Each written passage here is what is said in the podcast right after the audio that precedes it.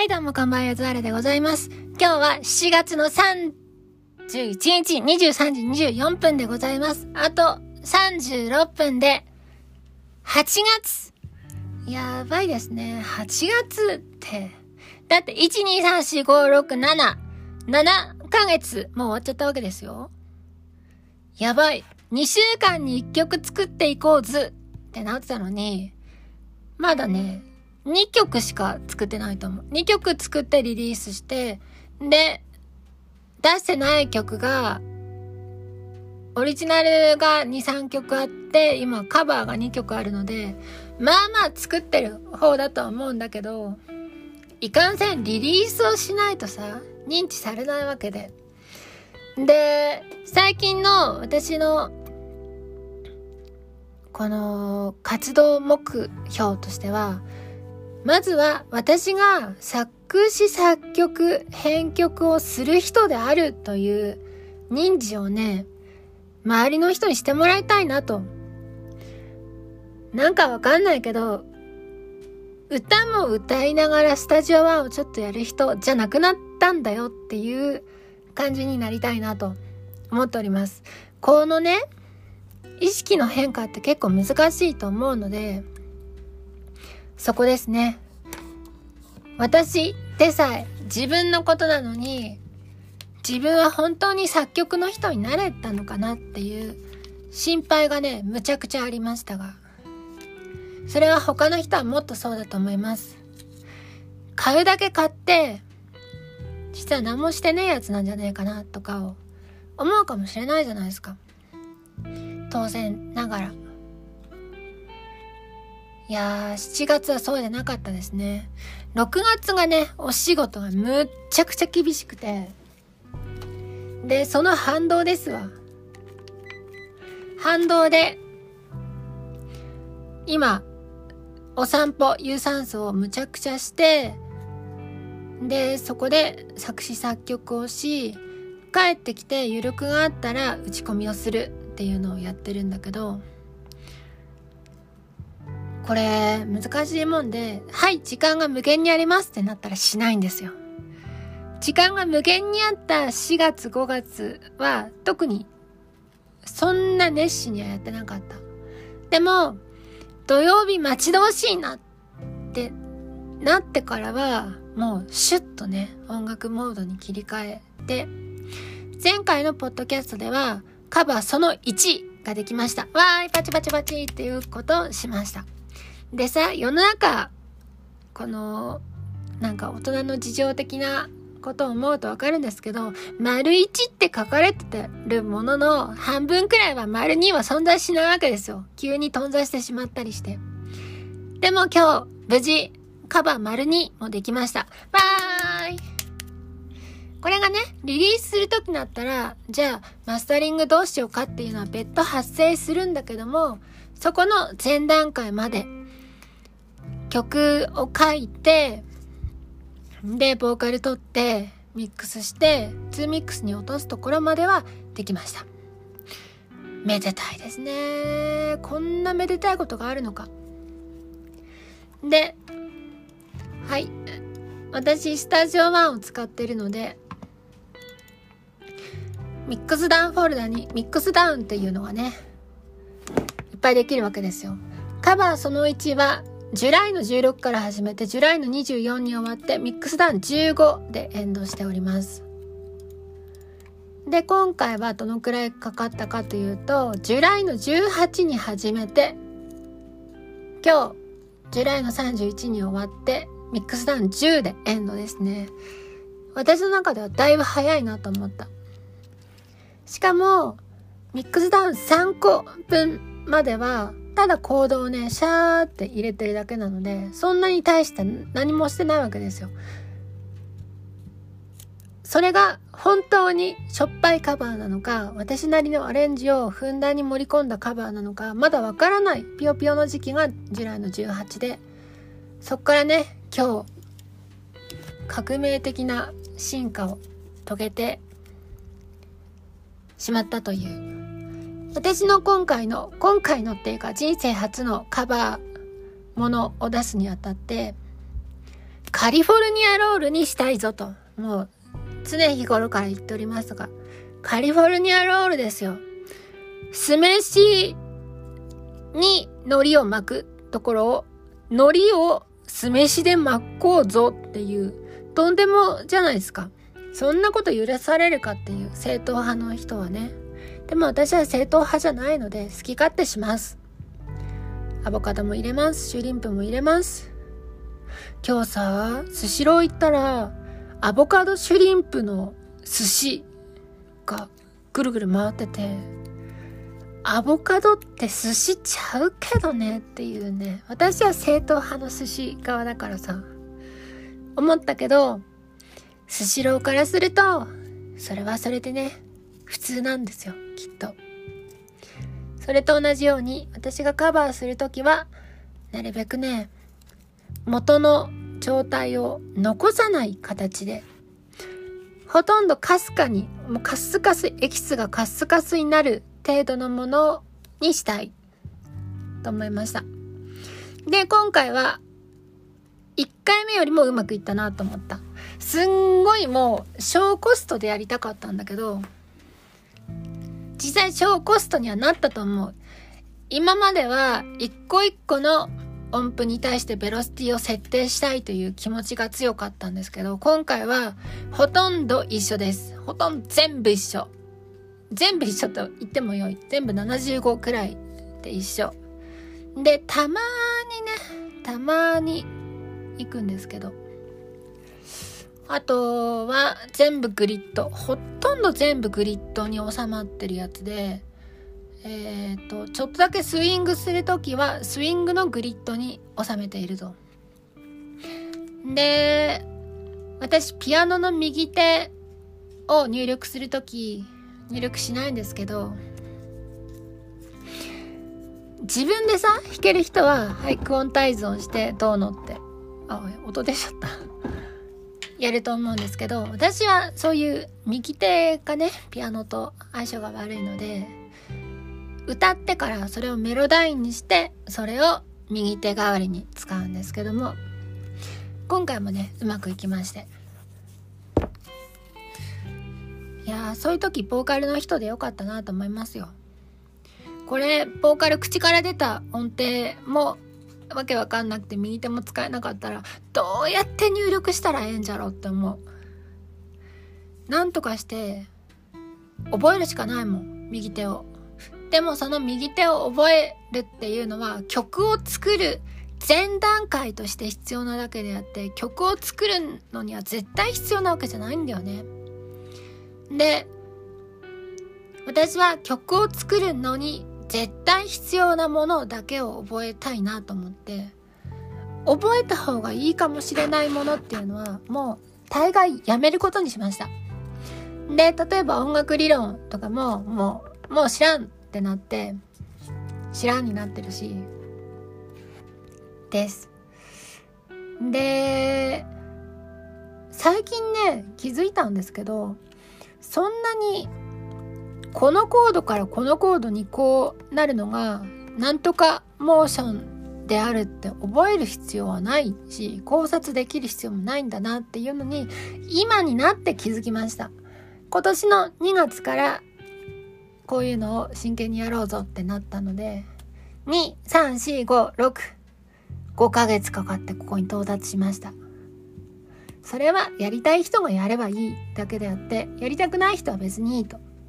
例えば、えー、っと、私の好きなジャンルで言うと、日本語の品詞っていうのがあって、これはどの品詞であるとか、どこでどういう形のかかり受けをしているとかっていうのを考えたい人はね、覚えればいいんですよ。で、例えばこれが、えー、一番メジャーな品詞分類であるっていうやつを覚えたりする人とちょっとマイナーだけどこういう分け方もあるんだよねっていう考え方のサブのも覚えていくわけじゃん。で例えば漢字の部首とかも一番メジャーな部首はこれだとされております。でもセカンダリーとしてこういうことで立候している漢字辞書もありますのでっていうとこまで覚えてもいいわけですよ。それと同じように私はサスとかあとねオーギュメントとかが好きなのでスタジオ1上でカーソルを上下にやってサスとかオーギュメントになるところを探すわけなんですけどそれをね指でパシンってジャーンって弾けなくてもいいなと思ったんです。なぜなら私はボーカルの人なのでしかもライブもせんからねこのご時世。これはさじゃあ吉祥寺でライブしようぜってお前はキーボードなってなったらそれは覚えざるを得ないですよえっ、ー、と親指が G にある時のさすはどういう開きであるかとかをね、覚えなきゃいけない。で、ボーカルの人が、秋1個あげてもらえますかって言ったら、えー、ムカつくなと思いながら、えー、っと、親指が G シャープにある時のさすはっていうのをね、やんなきゃいけないけど、いいです。ライブはしないから。もしライブするとしたら、歌詞カード見ながら自分でオ、ケ流すからね。歌詞も覚えられんしさ。演奏もできんし。いいと思うんだよね、そんなんで。令和だよ、令和。2022年はそれで音楽が許されるんだもん。大昔の人は、五線譜に物をかけなきゃいけない、ピアノを弾けなきゃいけないっていうのが当たり前だったけど、今はそうじゃないからね。文字が書けなくても、漢字書けなくても、小説家になることができるし、実際そういう人も多いんじゃないですかね。と思います。別に全員が全員スクリーントーンを貼る必要はないのだ。全員デジタルでやっても良いのだ。というような軽い気持ちで音楽を続けることができております。という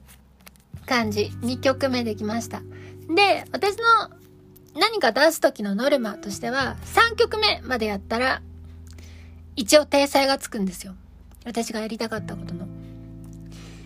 あとは、ちょっと誰かと相談して、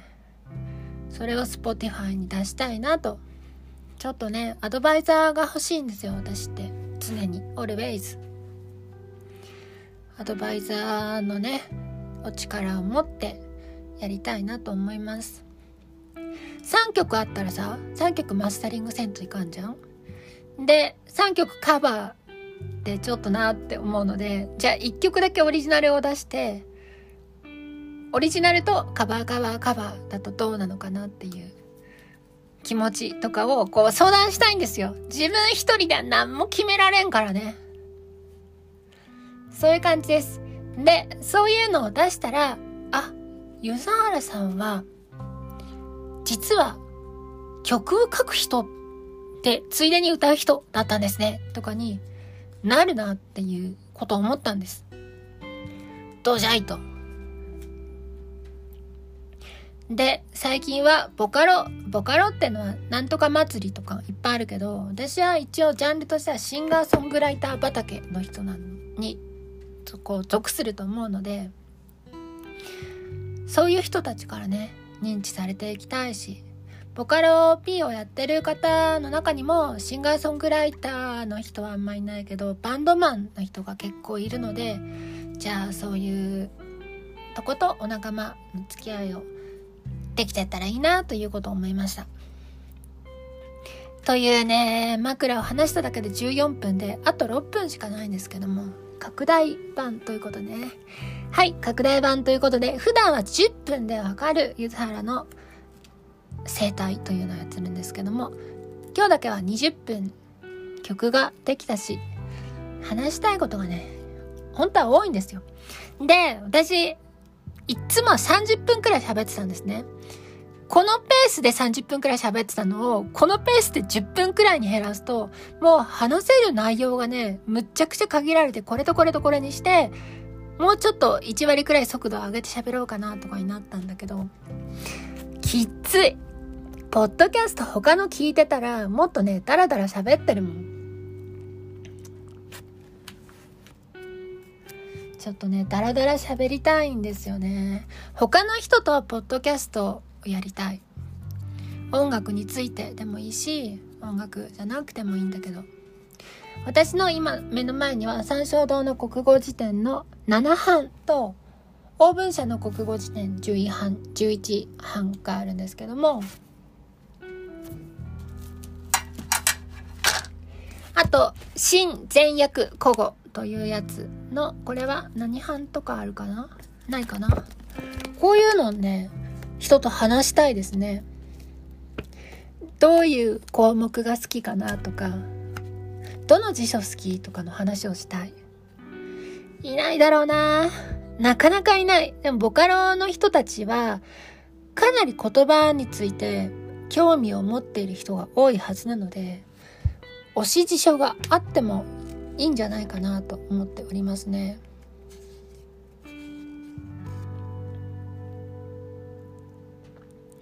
いやいいな。今読んでるのは、ただびとっていう項目なんですけど、1、普通の人間。神仏や変化に対して言う。手にただ人にはあらざりけり。本当に普通の人間ではなかったのだなっていうね。ただ人って使いたいなって思ったり、思ったりするんですよ。もう好きな単語が古語である確率が3分の1くらいあって、それは私が1日8時間くらい落語を聞いてるせいで、落語の中から、落語の時代は古語じゃないんだけど、うちらから考えると200年も前だからだいぶ古語なんですよ。随分と古めかしい用法を残していて、ああ、これ使いたいなって思った時に、古語辞典があったらいいなって思ったんですね。という話もしたいなとかで一人でね話してるだけだと寂しいじゃないですかで誰かとゆっくりワインでも飲みながら喋るポッドキャストとかできたらいいなと思うけどいかんせん友達もいないしさ。ちょっとねみんな忙しいじゃん。というところもあり。で私今バリバリ理系の仕事してるんですけどバリバリ理系の仕事してる割に興味の方向がほぼ文系なのでもうちょっとね文系のお友達欲しいなっていう気がしております。今興味を持っているのは古い世界あと、えー、古い人文そして砂ですね。そんなとこです。えっ、ー、と、サピエンス全史を後でね、買いたいんですけど、まだ積んどくの本がいっぱいあるので、それも読んだりしたいなと思います。歴史いいですよね。さあ、大丈夫かな？あとね、2分なんか喋ろうかなと思うんですけど、なんか最近買った気がすんだよな。あ、そうだ。またね、アディクティブドラム2を欲しくなりまして、普通ね、2個買ったらもう終わりだと思うんですよ。カスタムパックを2個買ってるので、合計6つ持っております、私は。もっと使いたい。でもっと使いたいんだけど、私はモドドラムはそんな好きじゃない。見た目とか重さとか、あんま好きじゃない。やっぱね、一番最初に買った音源っていうものの刷り込みがむちゃくちゃでかいなと思った。だから、あと5年は AD2 と一緒に行きたいし、あわよくば AD2 と心中したいですね。もう、他に浮気をしたくない。浮気をするような心境になりたくない。で、AD2 が好きすぎるあまり、もう一個欲しいんだけど、カスタムパック3つも買ってるやつ知らないから、どうしようかなと思ってる。アホじゃないって。なんか、スーペリアとか買えばいいじゃんとか、BFD 買えばいいじゃんとか言われそうで、そうなんだけど、人の好みってあるやんかっていう、ね。あ、そうだ。ボーカルの時の EQ の話とかもしたかったけど、もう20分です。話したいことはね、いっぱいありますよね。いっぱいありますが、えー、次回、これを撮るときには、きっとカバーその3が半分くらい終わってるんじゃないかなと思います。では、またの機会に、ゆずはらでした。